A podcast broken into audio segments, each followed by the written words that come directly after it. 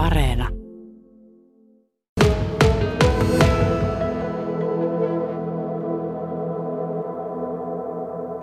Lehtori Arja Lankinen, kauas työtä etänä olette olleet?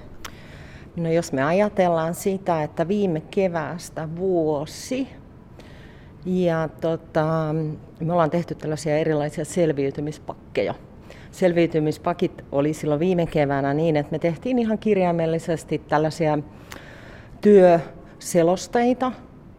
Opiskelijat kokos työportfolion, ne otti koululta mukaan harjoituspäät, tarvittavat laitteet ja tuotteet.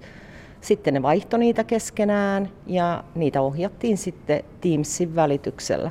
Käytettiin toki siinä myös WhatsAppia, tavallista puhelinta, Facebookia, erilaisia vaihtoehtoja. Ja tota, olihan se, se oli, me oltiin kaikki silloin niin uuden edellä, että, tota, uuden edessä, että eihän se ihan helppo ollut. Se oli paljon sitä, että me saatiin myös opiskelijat pysymään siellä mukana.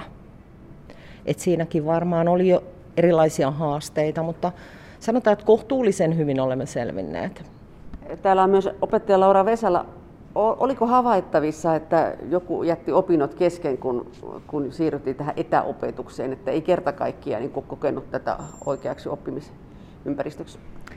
Siis selkeästi ei. Tietenkin semmoista motivaation puutetta tulee, oppimistapa on erilainen kuin mihin he olisivat lähteneet tai mitä, mihin he ovat tottuneet. Minulla on opetuksessa toisen luokan opiskelijat ja heille tämä nyt oli jo semmoista vähän niin kuin normaalimpaa. Opiskelijat osaa hirveän hyvin tietokoneen kautta tehdä asioita ja, ja ehkä enemmän semmoista motivaation puutetta, ei niinkään, että tippuisi opiskeluista tai, tai jäisi ihan kokonaan pois. Ei, ei sellaista. Kuinka sitä motivaatiota pidetään, pidetään sitten yllä? No sanotaan, että erilaisilla oppimismenetelmillä, hyvällä mehengellä, sillä, että me jaksetaan niin tukea ja ohjata niitä opiskelijoita ryhmänä ja yksilöinä. Se on hirveän tärkeää. Me pidetään riittävästi heihin yhteyttä. Me yritetään keksiä erilaisia väyliä, miten heidän osaamista myös tuodaan esille.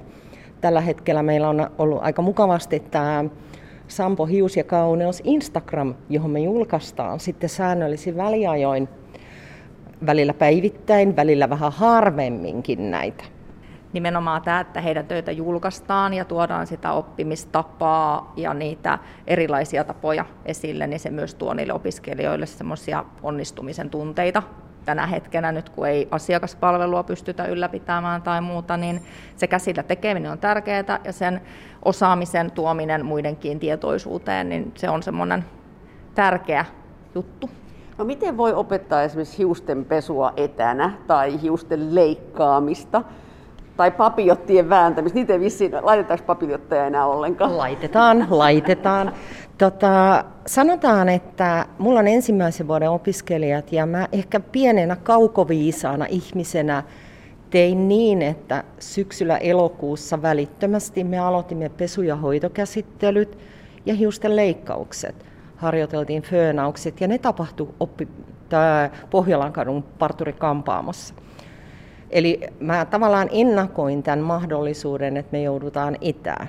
Eli nyt mulla oli myös aikaa rakentaa erilaisia oppimispaketteja, että opiskelijat voi niitä harjoitella. Niillä on oma kampauspää mukana, johon ne harjoittelee erilaisia letityksiä, kiharoiden tekoa, hiusten suoristamista raudoilla. Sitten ne on tehnyt erilaisia rullakampauksia, eli sinne on tehty ihan selkeä ohjeistus kuvineen, videoineen, kuinka ne etenee, kuinka kauan sulla kestää tehdä joku kampaus. No mites, kuinka iso puute se on, että asiakkaita ei, ei voida ottaa ja oppia sitä, sitä kautta, niin millainen puute se on tässä tilanteessa? On se puute. Se on ihan selkeästi niin, että ei me voida koskaan korvata näillä harjoitteilla sitä asiakasta, sitä jokaista niin yksilöllistä kokemusta, kun se opiskelija tekee, suorittaa sitä asiakasta. Ei opiskelija saa min, niin kuin asiakaspalautetta. Et se on niin kuin, kyllä sen, niin kuin, se pitäisi olla, että meillä olisi niitä asiakkaita. miten se vaikuttaa oppilaiden siis oppimiseen ja siihen, että kun, va, kun he valmistuu, niin kuinka päteviä he ovat verrattuna niihin, että jos olisi saanut olla lähiopetuksessa? No sehän riippuu hirveästi opiskelijasta. Nyt tällä hetkellä meillä ei ole valmistuvia opiskelijoita täällä Lappeenrannassa, eli siinä mielessä ollaan hyvässä tilanteessa. Ja tota, tietenkin kaikki vuorovaikutustaidot asiakkaiden kanssa tämmöiset, niin, niin ne jää nyt tässä kohtaa, mutta niin kuin sanoin, niin odottavin mielin, ennustaja en ole minäkään, että missä vaiheessa sitä pystytään tekemään, mutta, mutta tota, toiveikkaita ollaan.